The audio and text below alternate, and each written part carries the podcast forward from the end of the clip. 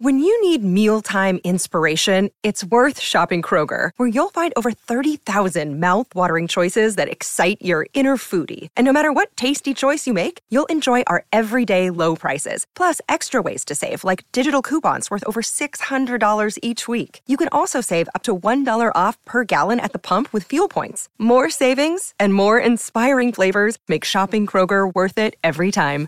Kroger, fresh for everyone. Fuel restrictions apply.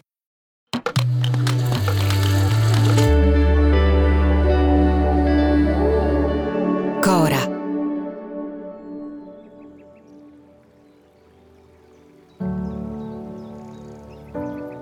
Il paese si chiama Sequals. Se ne sta sdraiato tra un paio di torrenti e le colline del Friuli. Arrivando fin quassù dalla strada che parte da Pordenone, 20 minuti di macchina, alla rotonda d'ingresso si incontra una vela, un mosaico, alto 8 metri e mezzo. È un simbolo, un omaggio agli emigranti che hanno attraversato l'oceano e sono andati in America a far fortuna. L'hanno realizzato i figli, i nipoti, gli eredi della lunga tradizione di mosaicisti del posto. I Patrizio, i Pellarin, i Cristofoli. All'inizio del Novecento cinque uomini su sei a Sequals si davano all'arte di intagliare, unire tessere. Ogni tanto sfuggiva alla catena qualche contadino, un falegname, un calzolaio o un fornaio, un sacerdote. Anche il figlio dell'Isidoro e della Giovanna aveva lasciato perdere i mosaici, aveva mani troppo grandi per le minuzie. La circonferenza del pugno di 38 centimetri, 2 metri 5 d'altezza. Il falegname del paese aveva dovuto fargli il letto su misura, un maciste, una creatura venuta da un altro mondo. È un'Italia quella in cui solo 4 persone su 100 superano il metro e 80. Il figlio dell'Isidoro e della Giovanna era nato di 7 kg, ne pesava 30 al terzo compleanno e 120 quando all'età di 23 segue il destino della vela e salpa per l'America. Non è mosaicista, non è neppure falegname, non fa il fornaio. Il figlio dell'Isidoro e della Giovanna va a fare il pugile. Il suo nome è Primo e davvero lo sarà, il primo italiano a diventare campione del mondo dei pesi massimi. Primo Carnera, la montagna che cammina, il gigante buono.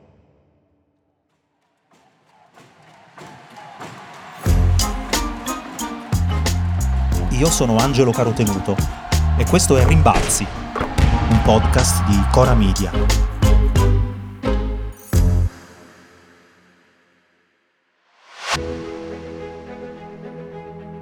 Quando Carnera arriva a combattere per la corona mondiale dei pesi massimi, la sera del 29 giugno del 1933, le chiavi della Casa Bianca sono da tre mesi nella tasca dell'ex governatore di New York, Franklin Delano Roosevelt, eletto presidente degli Stati Uniti perché ha promesso un piano, un piano per tirare fuori il paese dalla depressione economica in cui è caduto da qualche anno, con il crollo di Wall Street. In questa America carica di speranze, il giovane Primo Carnera è arrivato aggiungendo le sue. Se n'era andato da Sequals come apprendista carpentiere e si era fermato in Francia, dove aveva iniziato a vivere di certe baracconate in un circo. Sollevava pesi, cose, uomini. Doveva fare la faccia cattiva e spaventare i bambini.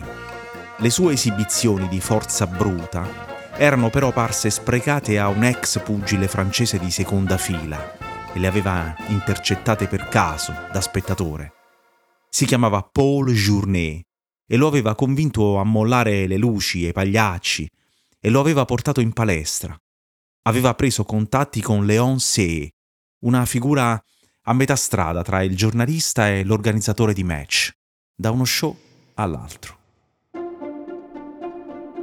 Dentro le corde dei ring, Carnera era diventato così un uomo dalla forza fuori scala, un pugile costruito intorno a due colpi soltanto, il jab sinistro e il montante destro. Fuori dal ring è perfino di più, a poco a poco diventa una bella storia da raccontare, o forse un meraviglioso prodotto da vendere. raccoglie uno a uno gli avversari che cadono ai suoi piedi, tra Berlino e Lipsia, Parigi e Marsiglia. Nessuno davvero irresistibile, anzi, tanti scelti di proposito per alimentare il mito del gigante italiano pronto a combattere in America, pronto a prendersi il mondo. Nella sua carriera è mai stato vittima di corruzione? No, grazie a Dio no. Non è stato mai costretto a perdere dalla pressione? No, no. Tutti i miei conti erano onesti e al 100% me lo vedo bene. Come mai lei è stato uno dei pochi allora a salvarsi da questa pressione degli organizzatori? Fortuna può darsi, non so. E si è mai sf- sentito sfruttato dalla gente che aveva attorno a lei? Ah, quello è diverso. Quello sì. Tante volte. In che maniera la sfruttavano? Come finanziariamente e fisicamente anche. All'inizio degli anni 30 un americano su quattro è disoccupato.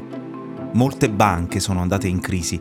L'industria dell'auto a Detroit sta licenziando. La box è finita in gestione agli amici degli amici. I grandi gangster dell'epoca fanno grossi affari con le scommesse intorno ai pugni. Billy Duffy è l'uomo che pilota l'ascesa di Carnera. È un buon amico di Al Capone. E qui la storia si fa oscura. Lo era per i contemporanei, lo è per noi a quasi un secolo di distanza. Si sa che Carnera incrocia una serie di avversari consapevoli di non poter vincere. Non si rovina la costruzione di un campione. Si sa che Hollywood, vent'anni dopo la definitiva uscita di scena, si ispira alla sua storia per il film con cui Humphrey Bogart chiuderà la carriera. E in Italia esce con il titolo Il colosso d'argilla. Avanti, Ed, il pugilato da noi sta andando in malora. I giovani non ne vogliono più sapere. Vogliono andare all'università, diventare dottori, diventare avvocati, non vogliono guadagnarsi la vita coi pugni. Perciò ho mandato a cercare all'estero dei nuovi elementi e credo di aver scovato un campione. È sbarcato stamattina, si chiama eh, Toro Moreno. Toro Moreno, mai E te sentito. l'ho detto che si tratta di uno nuovo. Signora Grandi, il signor Willis, un grande giornalista sportivo che renderà famoso Toro. Oh, è un piacere conoscerla, signora. Piacere mio. Non facciamo aspettare il signor Willis, eh? No, no, signor Ben. Anche nel film si incontra un giornalista che forza la realtà. Anche nel film c'è una carriera progettata a tavolino, molti interessi intorno a un inconsapevole gigante, un uomo semplice, dal cuore buono. Nel suo libro 12 giganti, Dario Torromeo racconta che quando Carnera vide il film ne rimase sconvolto. Suo figlio Umberto gli chiese se nella finzione del personaggio di Tony Moreno ci fosse qualcosa di reale, qualcosa della sua vita. È una storia quasi vera, gli rispose suo padre. Gli disse che Tony Moreno era stato un uomo che aveva aperto gli occhi troppo tardi. Per arrivare al match mondiale, a Carnera viene prima chiesto di battere Ernie Schaaf, soprannome la tigre del mare. È nato nel New Jersey, ha origini tedesche. Cinque mesi e dieci giorni prima ha affrontato il fortissimo Max Baer e ha perso. Ha perso restando senza conoscenza per tre minuti. Il match con Carnera è altrettanto violento. Schaaf crolla al tappeto al tredicesimo round senza essere stato colpito in modo irresistibile. Il pubblico allora si alza in piedi, fischia, grida che l'incontro è truccato e Schaaf invece va in ospedale con la rottura dei vasi sanguigni del cervello. Entra in coma, muore in due giorni.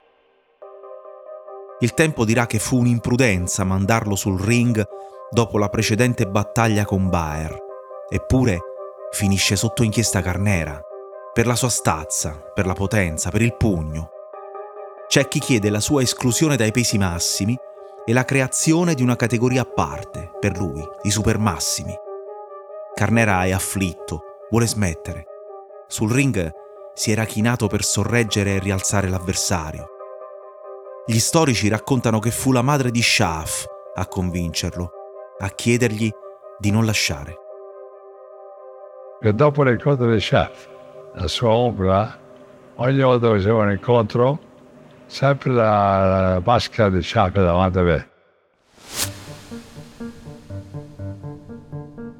Quattro mesi dopo la morte di Schaaf, Carnera ha dunque la sua chance mondiale. La sua storia fa comodo a un mucchio di persone. Mussolini sta lanciando una campagna per il riarmo. Ogni giorno alle 20 vengono diffuse via etere le cronache di regime. Servono eroi. Il quotidiano sportivo Il Littoriale di Carnera scrive un uomo eccezionale nel fisico e nei mezzi, ma egli rappresenta anche il simbolo della rinnovata gagliardia della razza, di questo nuovo spirito di conquista e di primato. Non è egli creatura della nuova atmosfera italiana? Alla nuova atmosfera italiana appartiene il ciclista Learco Guerra, che in quei giorni del 33 vince 5 tappe al Tour de France e si piazza secondo in classifica. Presto vi apparterrà pure la nazionale di calcio, guidata da Vittorio Pozzo, campione del mondo nel 34 e nel 38. Apre le partite con il saluto romano e giocherà a Marsiglia davanti agli esuli politici vestendo la maglia nera. Alla vigilia del match mondiale di Carnera, il Littoriale scrive che per lui si possono usare le stesse parole del 5 maggio di Manzoni, perché ha suscitato e suscita tra i detrattori o esaltatori l'inestinguibile odio o l'indomabile amor. Lui che in un ambiente tra i più corrotti e corruttori non è la forza, ma lo spirito di italianità.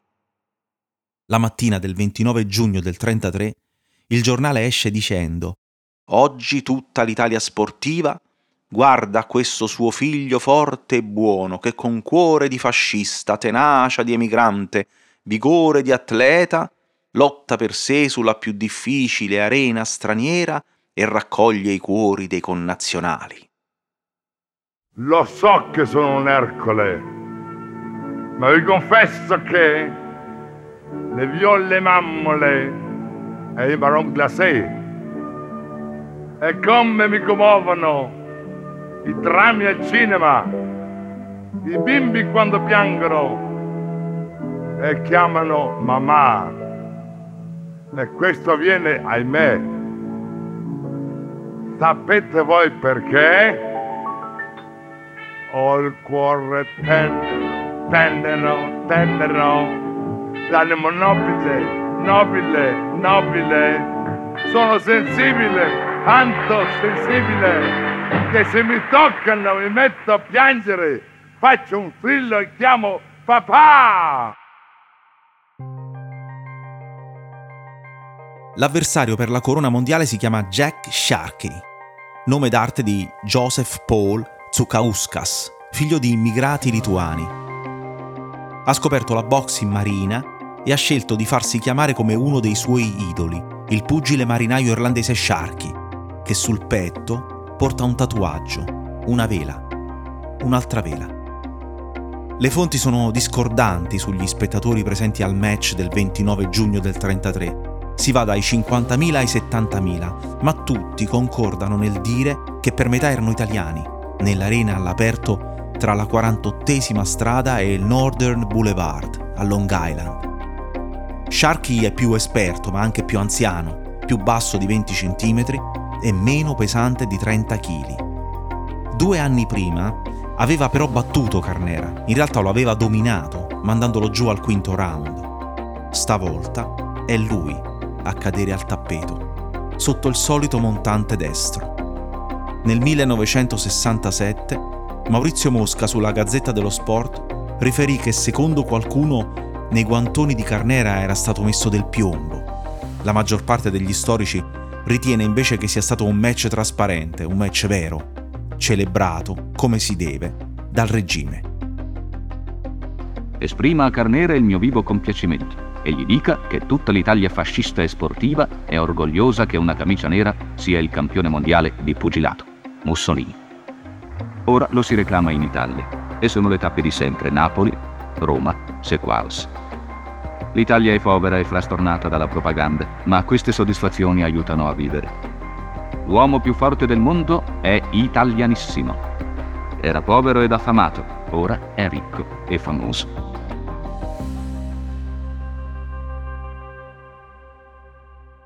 Alalà per primo Carnera, dice la cronaca del Littoriale il giorno dopo. Camicia nera e campione del mondo. Il gigante festeggia in un ristorante di Brooklyn cantando una romanza di Puccini e O Sole Mio. Il governo gli organizza un match per la difesa del titolo a Roma, quattro mesi più tardi, in piazza di Siena, un'apoteosi davanti a 65.000 spettatori con Mussolini in persona seduto in tribuna. E la leggenda di Carnera cresce. Si dice che mangi ossa di bue macinate per diventare più forte. Vederlo era considerato uno spettacolo, conoscerlo un onore. Carnera diventa ufficialmente uno strumento della propaganda.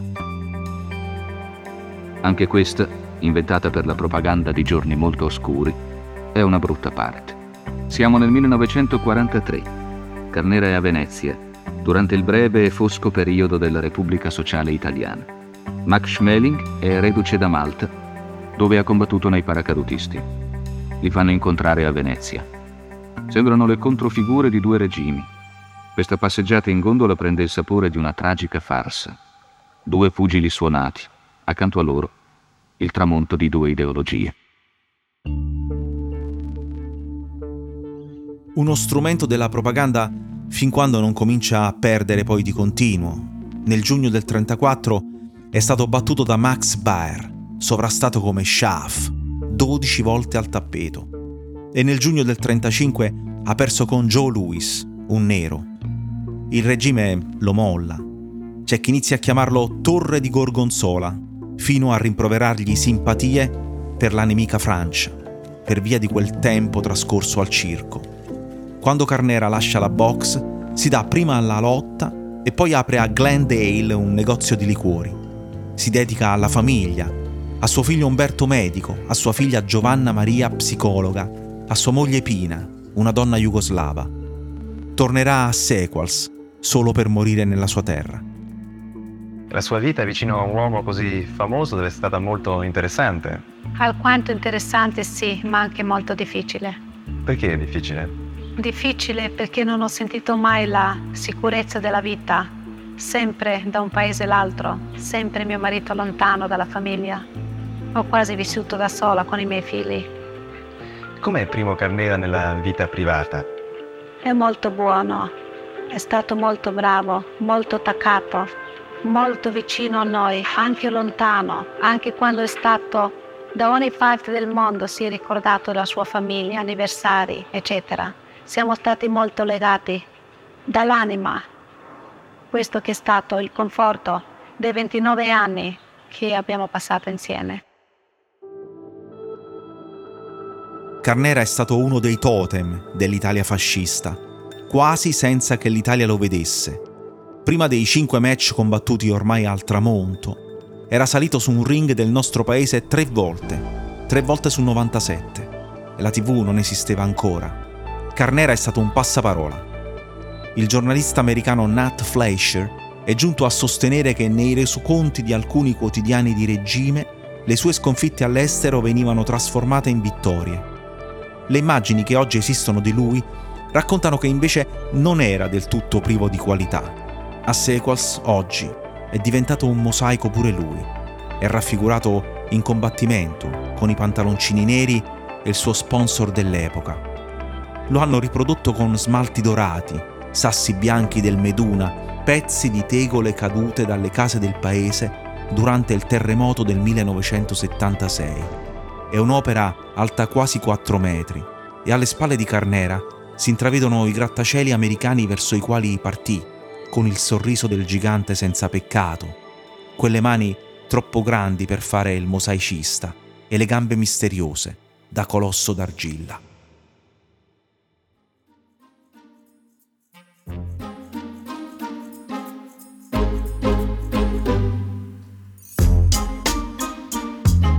Rimbalzi è un podcast di Cora News prodotto da Cora Media. È scritto da Angelo Carotenuto la cura editoriale è di Francesca Milano. La supervisione del suono e della musica è di Luca Micheli. La post-produzione e il montaggio sono di Aurora Ricci. La producer è Monica De Benedictis. Le fonti dei contributi audio sono indicate nella sinossi.